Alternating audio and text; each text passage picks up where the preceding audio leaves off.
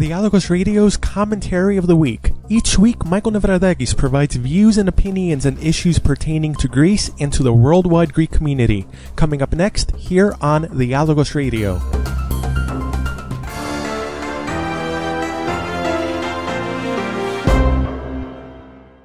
Yanis Varoufakis is at it again. Greece's celebrity finance minister, who soon after the January 25th election spoke about the importance of Greeks living a so-called austere lifestyle, took time out of his busy schedule recently to partake in a photo shoot with his trophy wife, Danai Stratou, at their well-to-do Athens residence with a full view of the Acropolis. The same celebrity finance minister who spoke of an austere lifestyle and who doesn't wear suits or ties was photographed with a plate full of heaps of expensive seafood at the same time that 300,000 of his compatriots have had their electricity cut off and who are hungry and malnourished. I mentioned the word compatriots just now, but perhaps I should have been a little bit more careful. Careful because Varoufakis has repeatedly stated over the past couple of weeks that he is European, not Greek. In an interview with German public television, Varoufakis stated that it is time that we as Europeans speak as one people, just as Americans do, going on to say that Europe is our homeland. This was preceded by a posting on Varoufakis' blog where he wrote that Europe's future will be bright to the extent that we manage to use the euro crisis as an opportunity to bring about a United States of Europe, and that anything less will lead to the fragmentation and eventual collapse of the euro and the disintegration of the EU with unspecified terrible consequences for Europeans. Of course, these are not the only instances of verbal insanity that can be attributed to Varoufakis. In a recently discovered speech given by Varoufakis almost two years ago in May of 2013, he talks about why devaluation is bad for Greece, and then turns around and applauds Argentina for sticking a middle finger at the IMF, and then continues by saying that Greece, unlike Argentina, does not have exports or a Chinese export market that is ready. He further rambles on, stating that Cyprus, unlike Greece, should leave the euro because it has already imposed capital controls and because its banks are insolvent. He then justifies Germany's mode of thinking,